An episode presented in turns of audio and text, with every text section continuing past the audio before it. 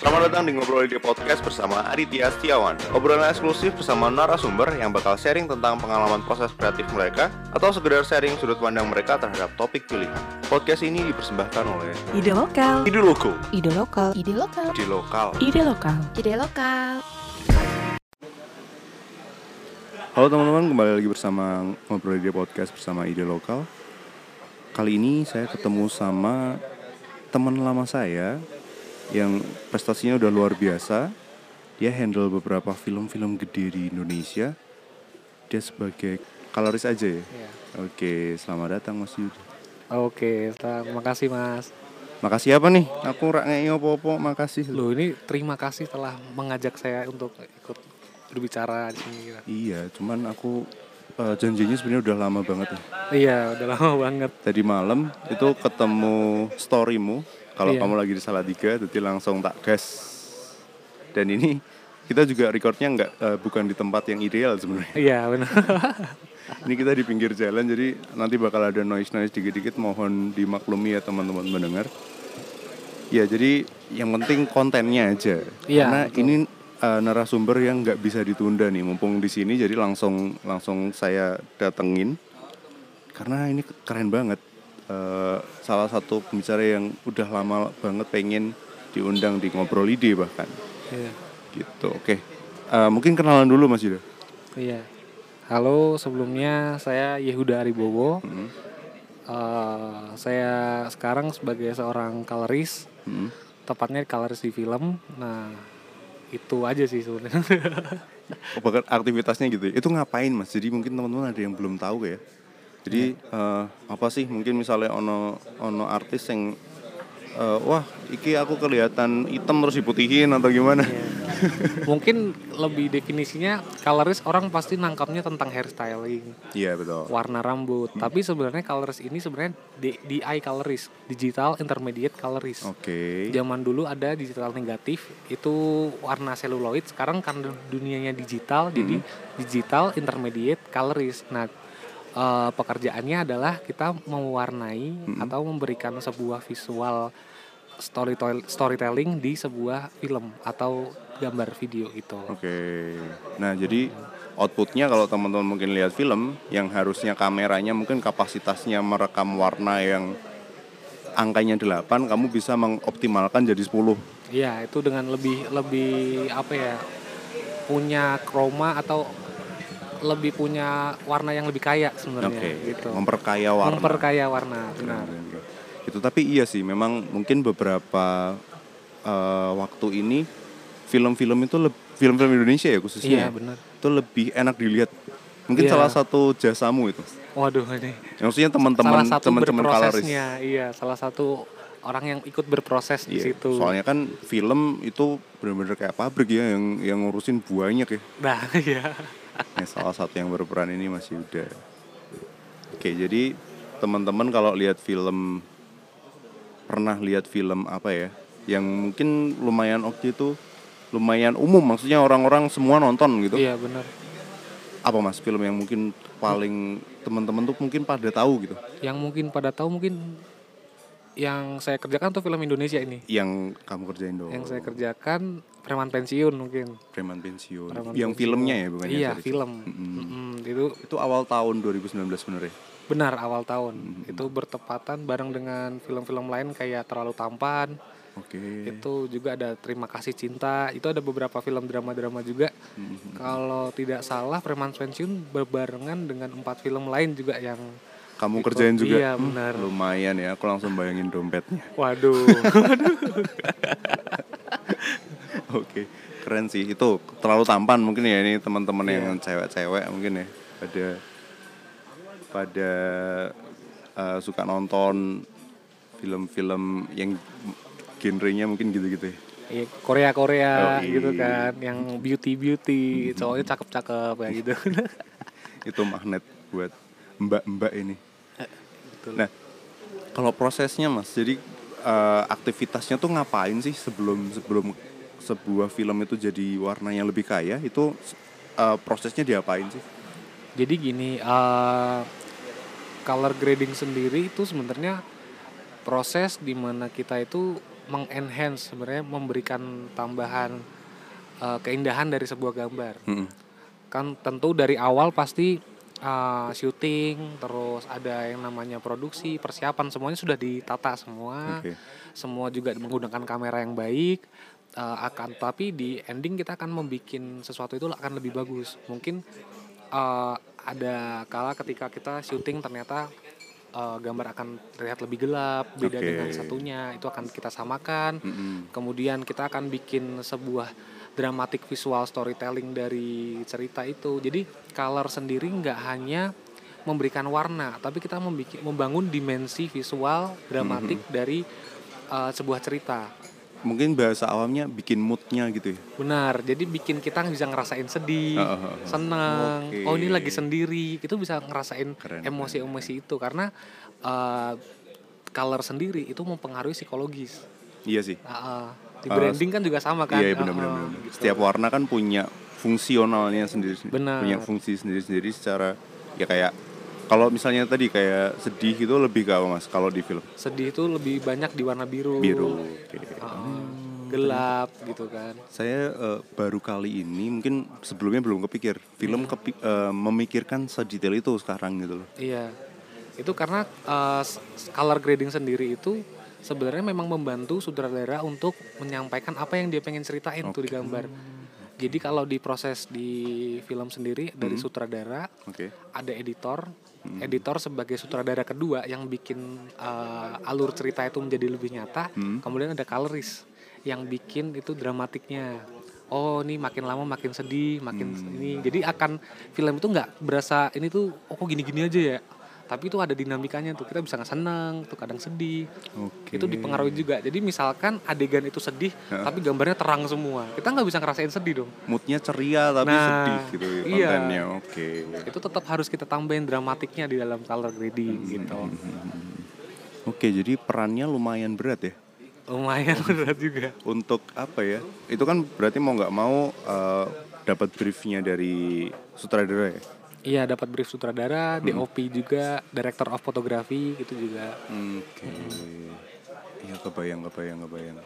Ya baru tahu ini kalau nggak ngobrol mungkin iya benar mungkin nggak nggak cuman saya ya teman-teman pendengar juga ada yang mungkin udah belajar Iya. kalau memang bidangnya cuman kalau saya dari sudut pandang awam di segininya ya gitu Iya. mungkin yang lebih ini kenapa saya sebenarnya lebih suka ke film karena posisinya kita nggak hanya memberikan warna sebagai to do job gitu loh. Maksudnya oh ini pengennya kuning ini gini-gini selesai. Tapi ketika kita di film kita bisa lakukan diskusi itu. Pengennya gambar nih ngomongin apa.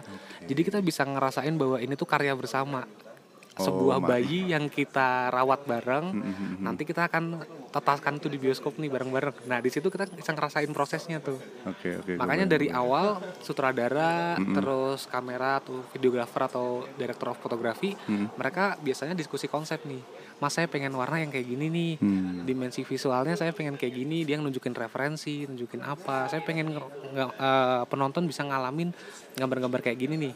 Nah itu begitu kita masuk ke meja grading Mm-mm. kita kita kerjain bareng di situ. Keren keren keren keren. Gimana kalau segini mas? Gini. Nanti baru setelah itu ketemu kesepakatan nah baru kita akan preview final lagi kita ulik lagi dari keseluruhannya gitu. kalau misalnya di fotografi iya. mungkin perbedaannya apa tuh? Kalau ketika itu video dan itu fotografi mungkin lebih ke itu tadi ya karena kan ada durasi maksudnya di dalam video ada eh, pesan-pesan yang memang disampaikan gitu. Iya benar. Kalau gambar kan mungkin ya udah eh, orang lihat terus mikir tuh Mm-mm. kalau itu kan dibantu dengan men- menyampaikan Mm-mm. pesannya dari sutradara itu mau kayak gimana gitu-gitu jadi peran kalau kalau menurut Mas Yehuda sendiri tuh perannya tadi si coloris ini ketika di foto sama di video Mm-mm. itu lebih menantang yang mana nih sebenarnya porsinya sama mas oh iya Iya, jadi eh, mungkin eh, pemikiran teman-teman eh, video itu berbeda dengan foto. Mm-mm. Tapi untuk pengertian setiap eh, lininya, baik itu kayak eh, DOP, mereka eh, selalu punya patokan gambar berdasarkan foto. Oke. Jadi uh, implementasi mereka mengambil gambar pun Hmm. kadang menggunakan lukisan-lukisan dari kayak Edward Hopper, ada beberapa orang yang lain juga. Hmm. Nah itu divisualkan dalam sebuah gambar. Keren. Itu jadi paletnya mereka.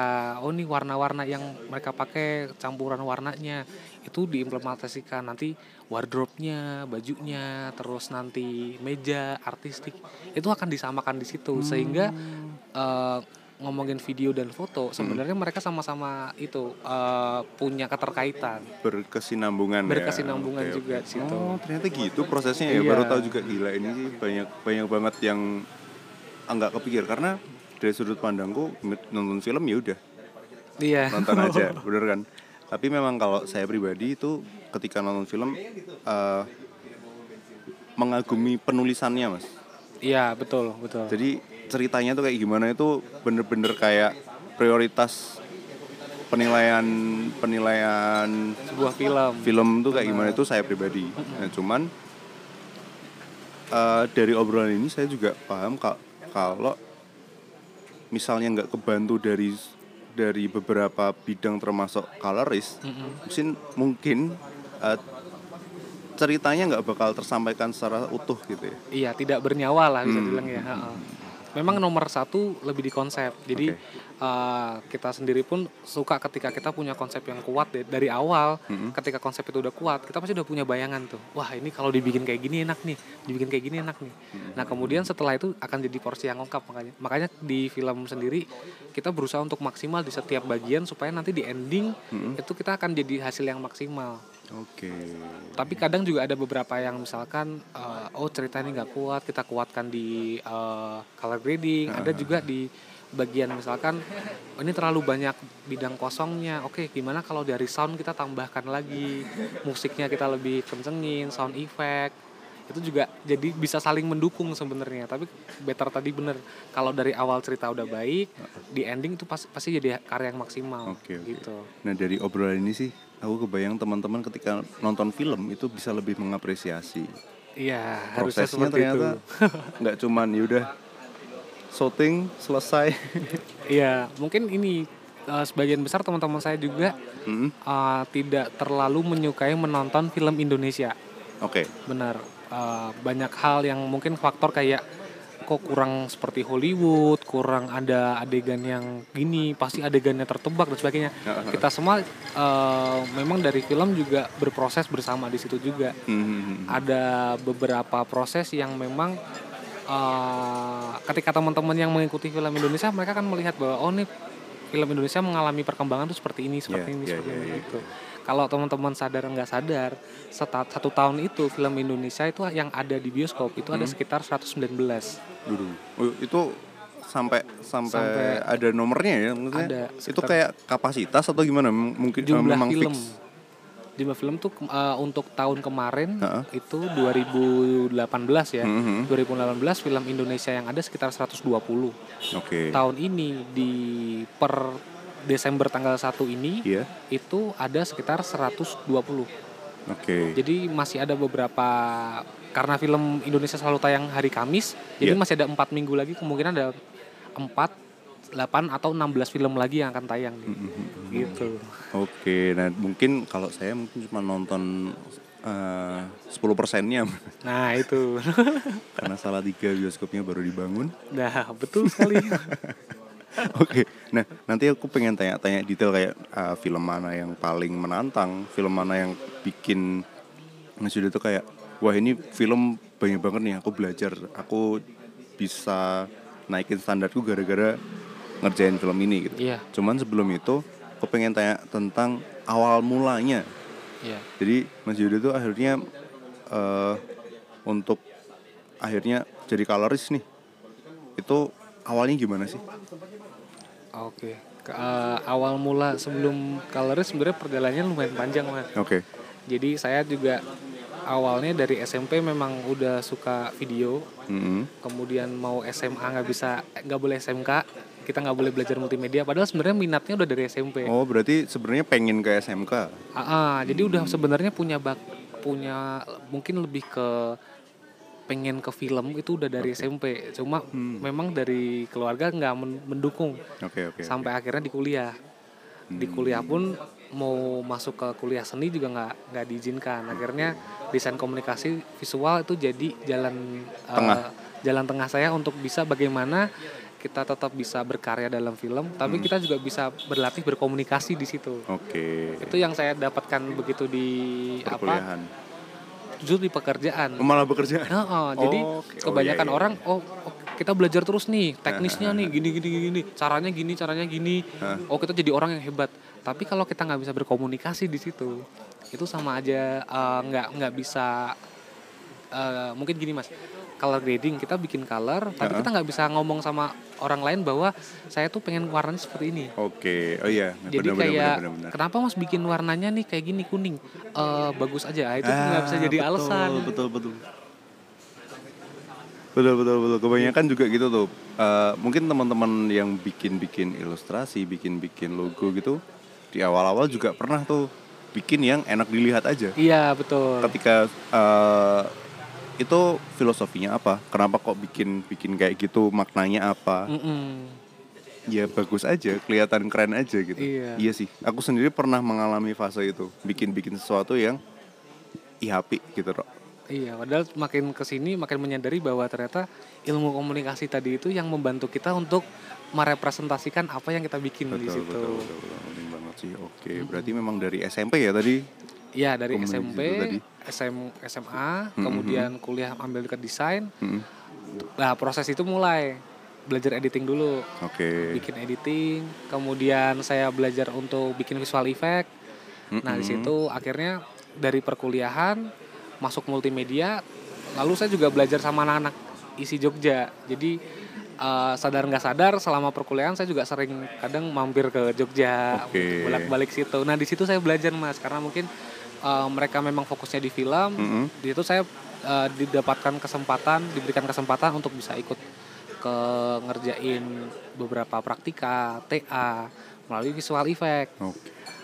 Iya, iya. Nah, mulai dari situ ada ketertarikan lebih lagi nih. Heeh, Bagaimana kalau sebuah gambar itu nggak hanya dipotong, diberikan tambahan, tapi kita bisa ngasih nyawa di situ.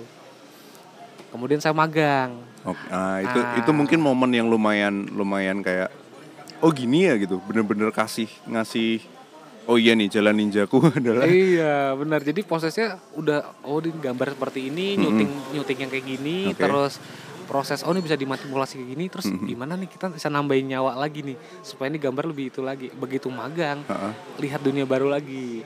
Mungkin memang memang magang saya nggak di dunia color grading, tapi saya melihat di situ prosesnya seperti apa, Oke. gitu seperti apa. Kemudian begitu balik magang, saya mulai mu- punya ketertarikan di situ daripada ngedit. Oke. Wah ini ada syuting baru nih, Hmm. ada gambar nih. Ah coba dulu ah grading dulu ah. Oh berarti awalnya malah proses-proses awal adalah bikin sendiri, maksudnya ngulik-ngulik sendiri. ya? Akhirnya ngulik-ngulik Oke, sendiri. karena tertarik tadi. Ah, ah. Jadi misal, jadi misal kalau ada kerjaan editing gitu, Mhm. Ah coba grading dulu. Akhirnya editingnya nggak kelar mas.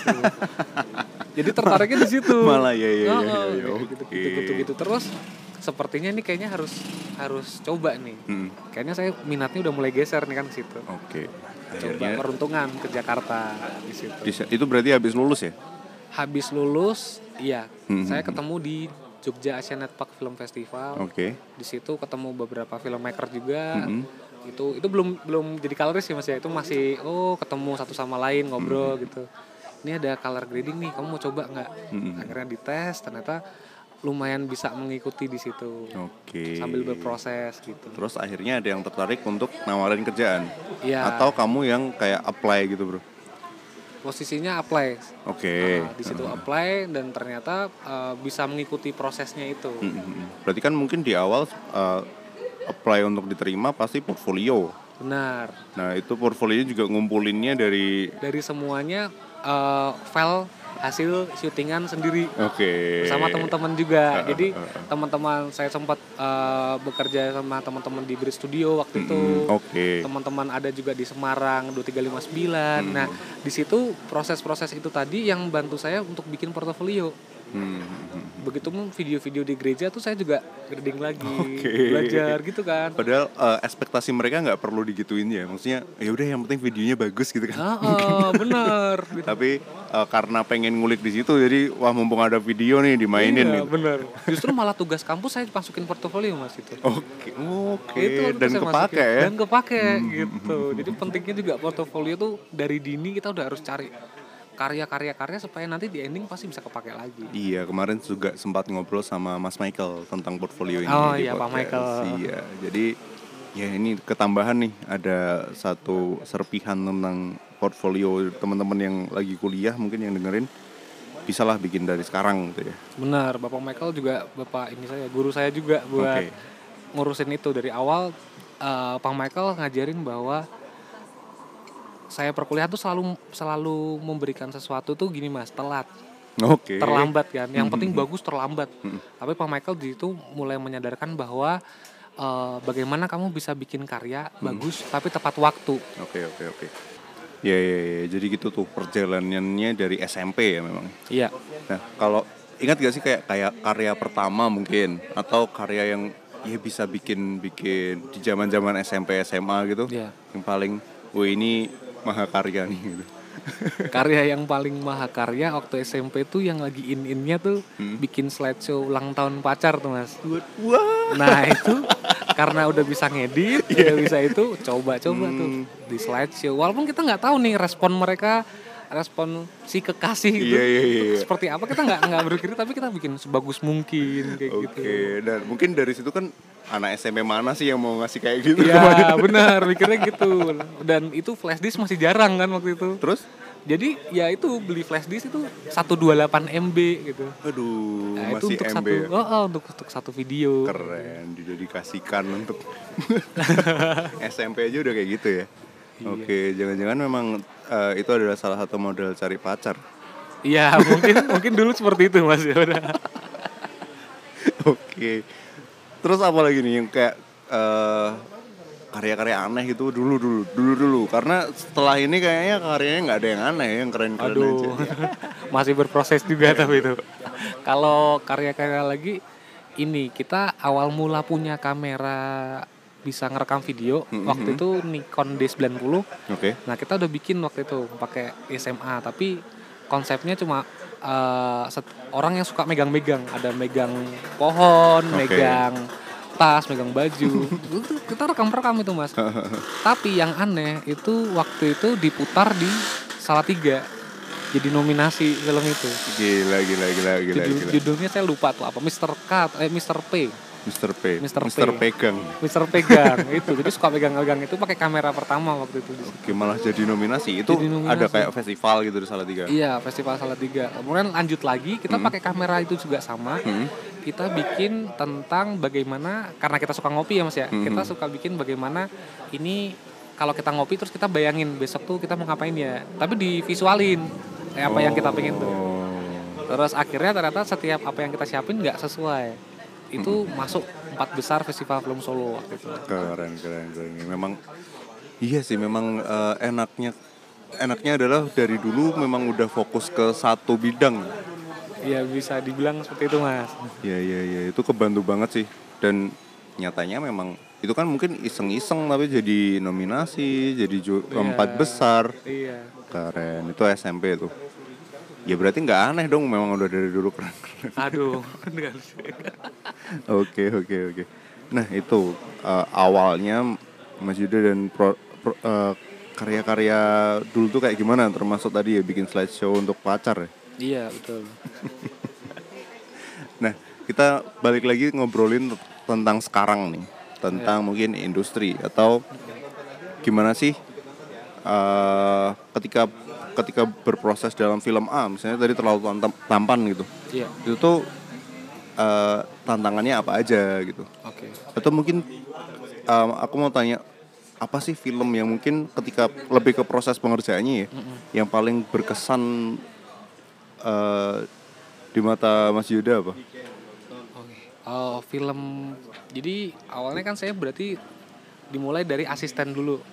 Asisten gitu. kan. Mhm. Nah, di situ saya bantu eh, eh, senior saya, Mas Pulung di situ Oke. sebagai asisten bantuin. Nah, eh, film pertama yang saya benar-benar merasakan berkesan itu ada waktu saya asistenin film judulnya Seteru.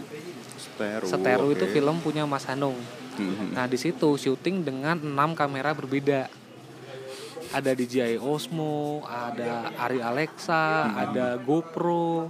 Oke. Jadi eh, Phantom. Jadi semua kamera ada untuk bikin film eh, sepak bola.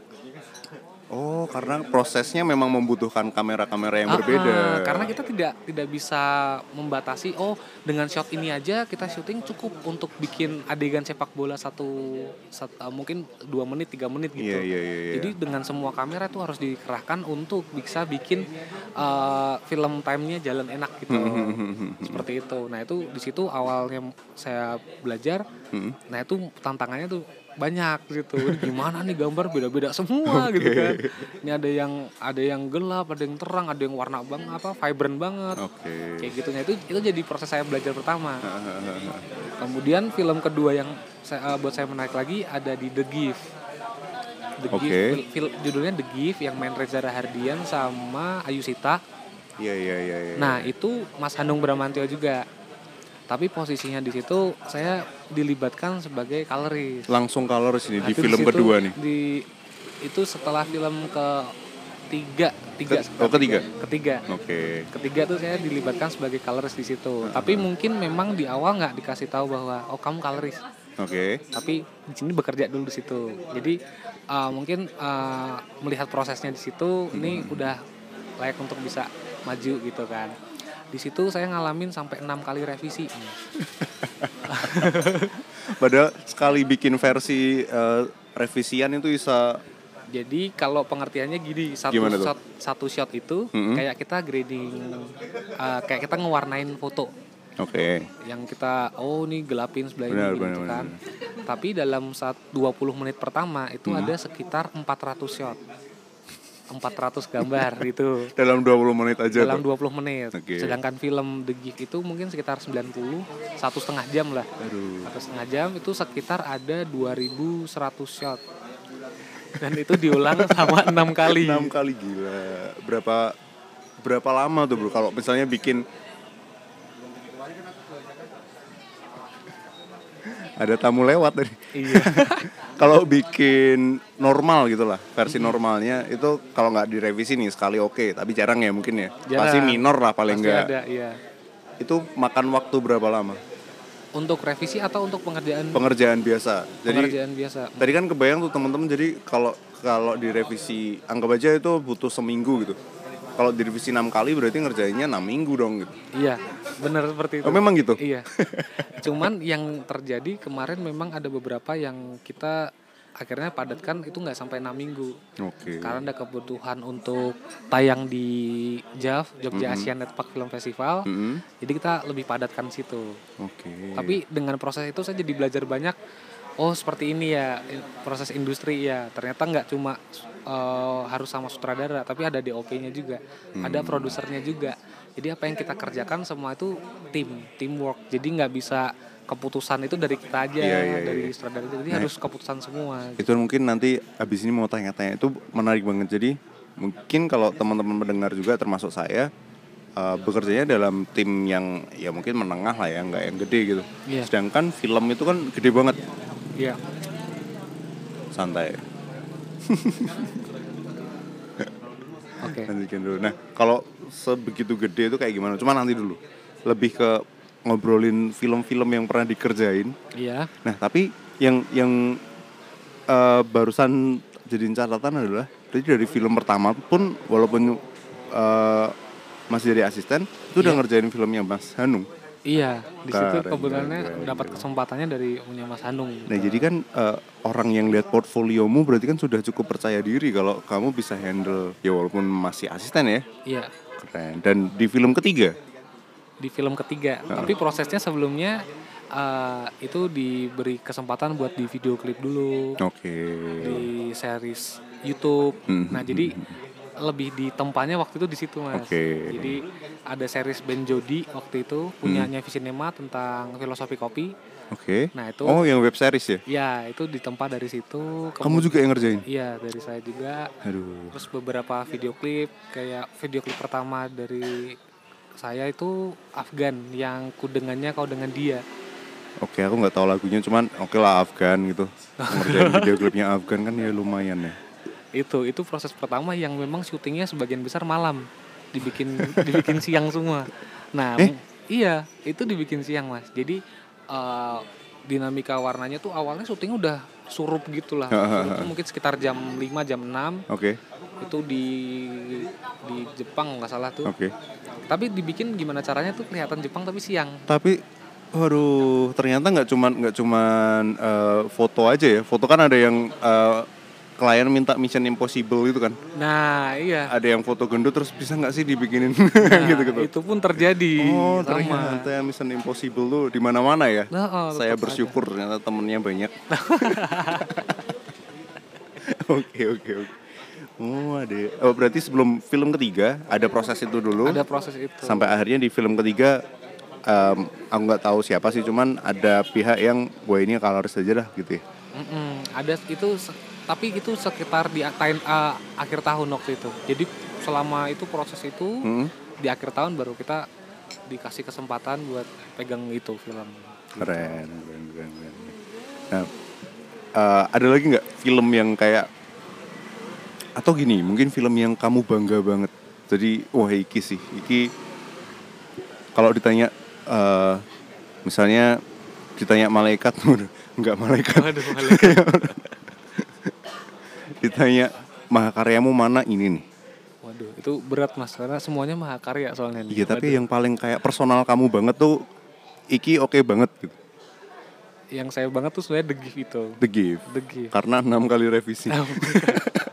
karena saya bisa ngerasain ini kenapa saya banget tuh bener-bener eh, bikin mood warnanya Hmm? berdasarkan apa yang saya rasain waktu itu jadi bikin The Gift itu bener-bener ngerasain seorang cowok yang sendirian di situ. Oke. itu bisa didefinisikan ketika saya lagi pencarian untuk menjadi seorang kaloris. Ini bener nggak sih? Saya jadi kaloris nih. Hmm, jadi itu iya, iya, masuk iya, iya. relate juga. Jadi industrinya sendiri nggak cuma ngomongin tentang eh, oh nih kita ngerjain kerjaan. Tapi kerjaan itu bisa jadi eh, masuk ke bagian personal kita juga jadi karena saya itu melakukan pencarian begitu juga di film itu juga sedang melakukan pencarian jati diri tuh. Mantap. Jadi eh, pas pas bikin kurang lebih adalah storynya eh, lagi kamu banget ah. dan fasenya pas kamu lagi mencari eh, bener gak ya aku udah di jalan udah di jalan yang benar dalam tanda petik ya. benar benar itu memutuskan itu butuh satu tahun juga nih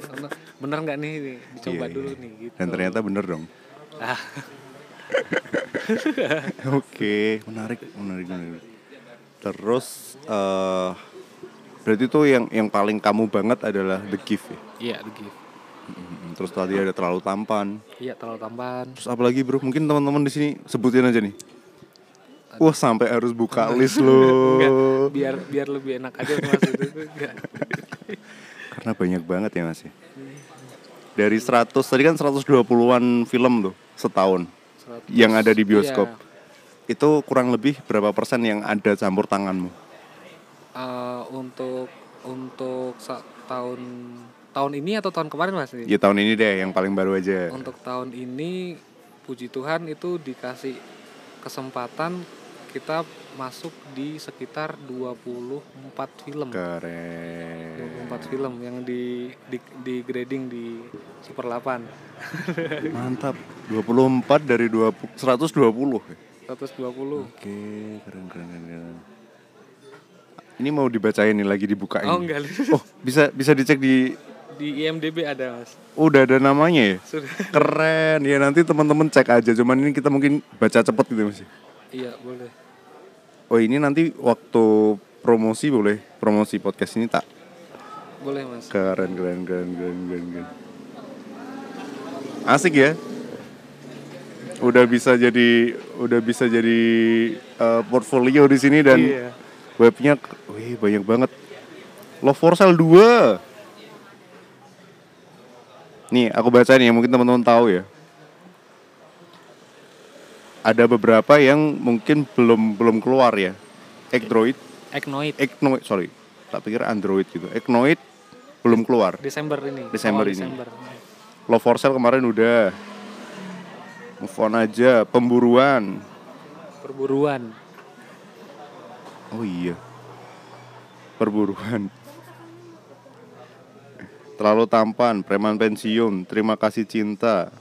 Gila banyak banget, totalnya 37. Ngeri, ngeri, ngeri, ngeri, ngeri, ngeri, ngeri. Nah nanti itu eh, teman-teman mungkin sebelum lihat podcastnya bakal lihat itu dulu. tuh. Waduh.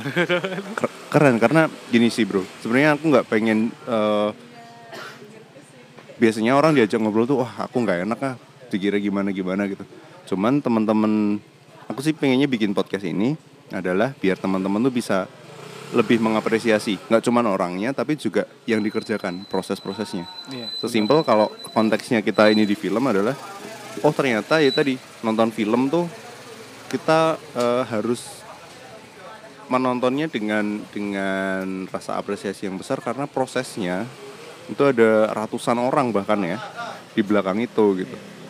Itu sih yang pengen tak sampaikan. Jadi jangan yang jangan sok merendah lah memang 37 film Waduh. Indonesia ngeri men. Dan ini dalam tanda petik orang salah tiga. Tepuk tangan dulu ya teman-teman di sana. Salah tiga hati beriman ya. Apa sih? Malah bikin slogan di oke nah eh, mungkin kita sekarang ngobrol tentang tantangan-tantanganmu bro jadi di industri ini tuh enaknya sama nggak enaknya apa tapi nggak enaknya dulu aja kalau enaknya apa orang ekspektasinya nanti ketinggian dulu Benar. terus denger nggak enaknya jadi nah nggak enaknya dulu aja Mungkin lebih ke ini ya. eh, ketika kita ada di industri eh, yang mungkin saya jalanin di film, Hmm? terus sebagai seorang kaleris tuh gimana untuk eh, baik buruknya gitu ya. Hmm, Mungkin yang saya rasain mungkin secara negatifnya bukan negatif sih sebenarnya saya, itu semua semua menurut saya positif. yang Cuma menantang mungkin yang ya. menantang ya, ha, yang menantang itu bagaimana kita setiap hari punya harus punya mood yang baik. oke Itu yang sangat susah ketika kita misalkan uh, punya masalah keluarga, punya masalah di sekitar kita atau mungkin kita bangun kesiangan dan sebagainya itu gimana caranya setiap kita ready Mhm. harus tetap happy, harus tetap punya mood baru. Atau kita punya masalah dengan klien sebelumnya misalkan. Oke, iya, iya, iya. Wah, ini masalahnya terlalu kenceng nih sampai pagi sebagainya. Nextnya kita harus mulai lagi sama klien yang lain. Nah, harus fresh dong harus lagi klien yang lagi. baru kan nggak mau tahu gitu Bener, kita kita nggak mungkin menunjukkan bahwa kita tuh gimana kamu bro tadi gimana. kita harus selalu bikin gimana caranya mood kita selalu baik. oke Nah itu tantangan terberat untuk mungkin dari saya harus berani mengorbankan beberapa hal di situ. Bagaimana kita untuk selalu bisa jadi mood yang baik. Nah di situ yang yang menurut saya tantangan yang paling berat di situ. Kemudian referensi. oke Nah itu eh, dari awal saya sudah suka buat kasih patokan paling enggak satu hari untuk harus nonton satu film. Oke, enak ya kerjanya. Paling enggak iya. Jadi, tapi di tengah pekerjaan gitu kita juga harus bisa Sambil kerja dalam tanda Ah, ah. Eh, sorry, kerja. nonton film pun kamu pasti sudut pandangnya bukan penikmat film yang lihat ceritanya, tapi ada sudut pandang iki gawe ini piye yo. Nah, iya. Ada gitu nih, benar. Itu waktu di awal-awal seperti itu, Mas. Tapi semakin ke sini ternyata eh, kita melihat film dari sudut pandang yang lain juga. Mhm. Bahwa ini cerita ini seperti apa, alurnya seperti apa. Jadi nggak hanya mau memahami secara gambar aja nih. Oke. Mungkin secara gambar kita bisa melihat detail, tapi ternyata kita jadi memahami cerita karena makin lama kita nonton film, Mhm. makin kita belajar sesuatu tuh. Hmm. Semakin kita lihat, semakin ini, oh ternyata film itu seperti ini gitu. Itu berarti harus memperkaya referensi ya. memperkaya referensi karena itu modal awal mas yang sering terjadi adalah uh, ketika kita ngobrol sama sutradara tuh Mhm. uh, saya pengen film kayak film A mungkin saya gunakan film Blue is the warmest color Oke. nah itu nggak semua orang nonton pasti Mhm. nah kita harus nonton mungkin sebelum dia punya referensi pun kita harus nonton film banyak ketika nanti diskusi kita tahu film yang mau dibikin seperti apa Oke, ya ya ya ya. ya, Nah, ya. itu harus relate dengan setiap kehidupan kita karena industri ini sangat personal. Jadi eh, mungkin ke setiap kehidupan kita tuh bakal jadi eh, ya itu tadi dunia sandiwara. Waduh. Jadi dalam arti kita harus selalu tahu tuh posisinya. Oke, menarik sih. Yang pertama mungkin aku mau bahas yang pertama tadi, Mas. Tentang jaga mood. Iya. Mungkin nggak cuman nggak cuman di industri ini ya, cuman pelaku kreatif mayoritas gitu. Benar, benar. Karena eh, pernah kan pasti teman-teman pendengar atau Mas Yuda sendiri eh, ngerasain ketika kayaknya moodnya tuh oke banget, Mm-mm. megang apa aja jadi. Iya, betul. Pernah kan ya? Ada masa di situ ada. Iya, cuman itu kayak eh, dua banding 10 gitu gak sih? Iya, benar, benar, benar. gitu nah delapannya atau bahkan mungkin yang paling parah eh, 30 atau 20 persen yang paling wah males nih gitu wah nggak masuk masuk nih sampai ada kan momen-momen itu juga Ada, ada nah momen gitu. kalau eh, Mas Yuda tentang menjaga mood itu ketika bukan menjaga mood ya ketika moodnya lagi nggak enak apa sih yang biasanya harus harus dilakuin biar wah mau nggak mau nih gitu Nah, yang sering dilakukan juga eh, mata kita tuh kan punya keterbatasan untuk melihat tuh sek- sekitar 5 sampai 8 jam oke dalam sebuah layar. Mhm. Nah, itu satu yang kita lakukan biasanya kita keluar dulu Mhm. untuk melihat oh ini langit biru, rumput hijau. Itu salah satu yang bangun kita mood juga.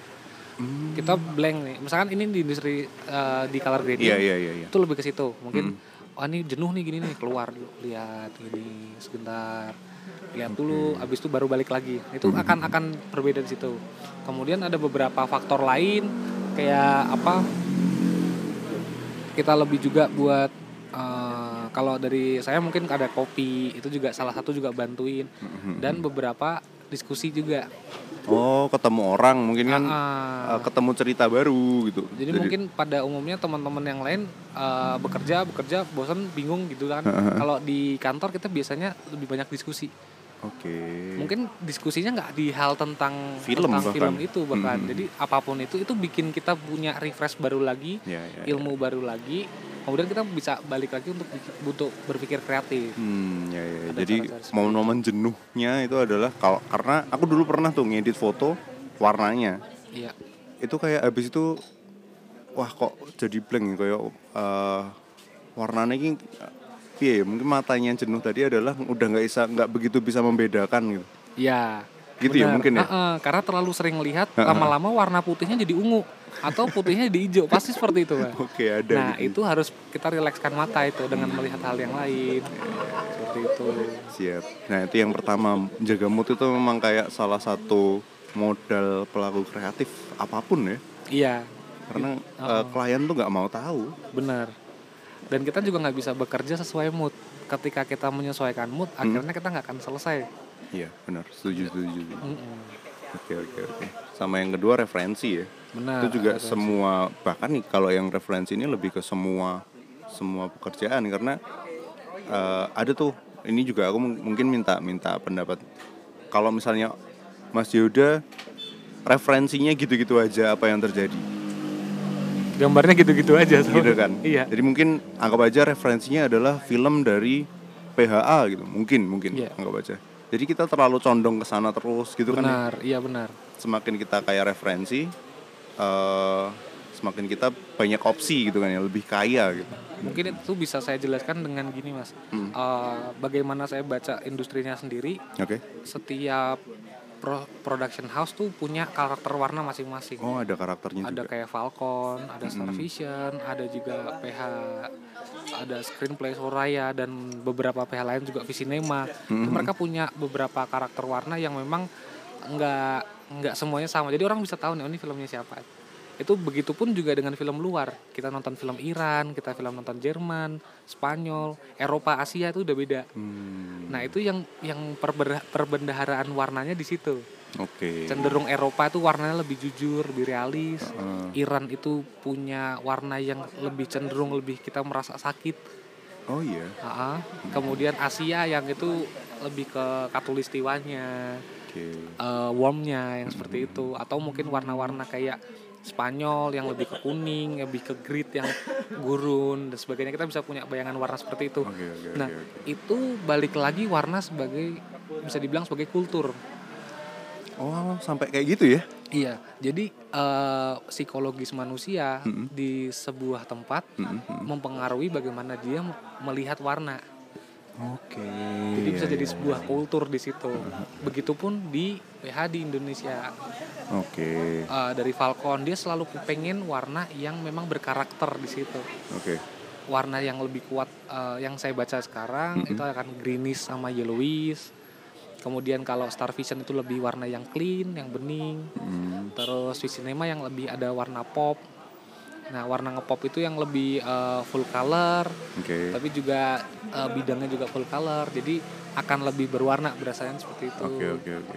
Jadi eh, dari dari kultur tadi itu yang jadi bagaimana kita bisa mendefinisikan warna dan itu jadi referensi kita terus ketika eh, bikin warna gitu. Oke, jadi mungkin teman-teman setelah dengerin ini juga bisa lihat tuh tadi yang udah di mention sama Mas Yoda eh, kalau Falcon tuh kayak gimana bener gak sih green? Iya, ada green green green yellow. Oke. Nah itu bisa oh iya ya gitu. Mungkin Karena lihat hmm, ini film Surat Kecil untuk Tuhan yang kedua Oke. yang main Bunga Citra Lestari itu Hmm. karakternya warna-warni, ada Asal Kau Bahagia. Kemudian Warkop DKI Ribbon yang terakhir. Oke. iya, iya, iya. Uh, terus film Hmm, perburuan iya, iya. Mereka punya warna yang nggak nggak cenderung nggak sama setiap filmnya Hmm, karena Falcon suka warna yang berkarakter Oke, jadi maksudnya memang bikin bikin eh, film ini tuh karakternya gini, jadi warnanya identitas Hmm, uh, identitas dari setiap filmnya sendiri Iya iya iya. gitu Keren juga. Oke oke oke. Nah kita nggak kerasa udah 45 menitan ini Waduh. episodenya. Jadi kita lebih ke mungkin kita apa ya mas ya? Oh tadi sorry sorry. Tadi kan nggak enaknya ya tantangannya ya bukan nggak Iya. enaknya. Dua tantangannya. Sebelum mungkin nanti closing statement saran buat teman-teman yang mulai atau gimana gitu. Nyeritain yang enaknya dulu dong biar teman-teman juga mungkin ada yang sama ada yang sedang menentukan jalan ninja di dunia editing video eh, enaknya apa sih industri ini gitu Ah, enaknya di industri ini sendiri lebih ke kita ketemu banyak orang baru. Oke. Itu satu orang baru yang notabene kita tahu orang itu di industrinya. Kita akan ketemu sutradara baru Oke. DOP baru di mana mereka punya pemikiran-pemikiran baru juga Hmm, yang itu akan nambah memperkaya kita tentang pengetahuan di film pengetahuan di gambar. Nah itu yang eh, yang menyenangkannya lagi. Terus eh, kita dapat setiap file yang baru. Mungkin umumnya teman-teman semua syuting menggunakan kamera sendiri di setting sendiri Iya. Nah kita mendapatkan file dari orang lain baru terus menerus terus menerus. Nah itu yang jadi kita oh ini tantangan baru nih, tantangan terus nih, oke tantangan terus nih. Jadi kita akan selalu ngerasa refresh setiap dapat file itu dan berasa nggak nggak nggak sama Nggak sama gitu-gitu terus. Oh, oh, gitu.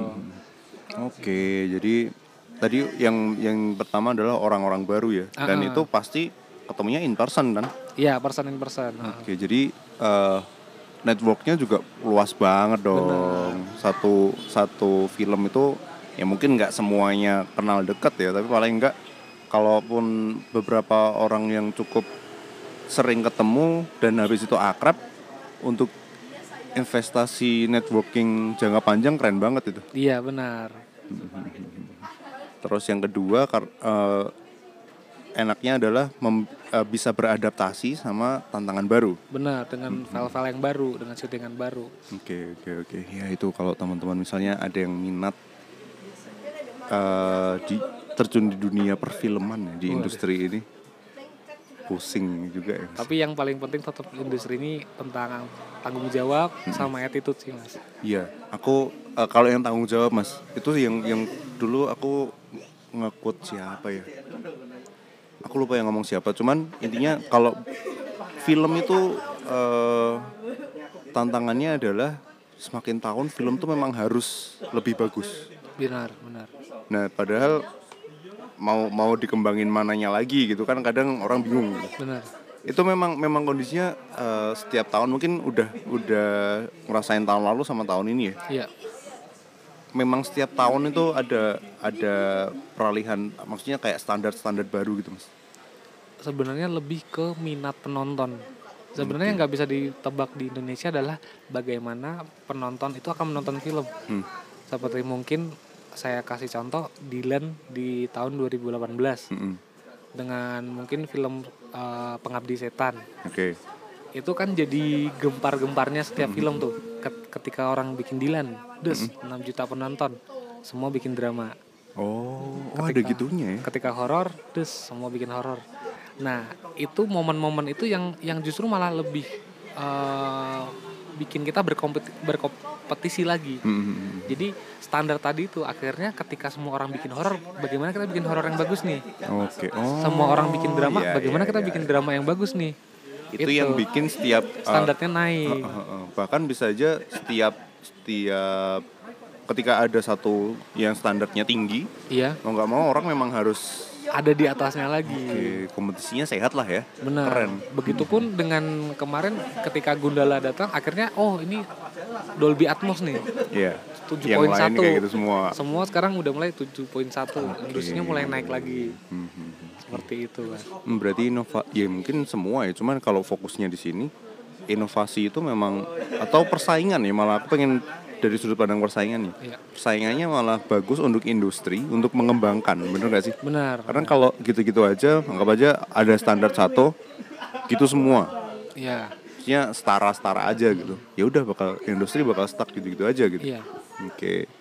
Nah makanya itu juga ada hubungannya tadi balik lagi ke referensi ya mas ya. Iya. Referensinya baru karena ada standar baru. Karena ada standar baru. Oke. Gitu. Aku dulu pernah baca tuh di di anak-anak kedokteran. Ke- Kedokteran tuh adalah salah satu bidang yang uh, bikin orang-orang yang belajar di lainnya nggak bakal berhenti belajar. Mm-mm.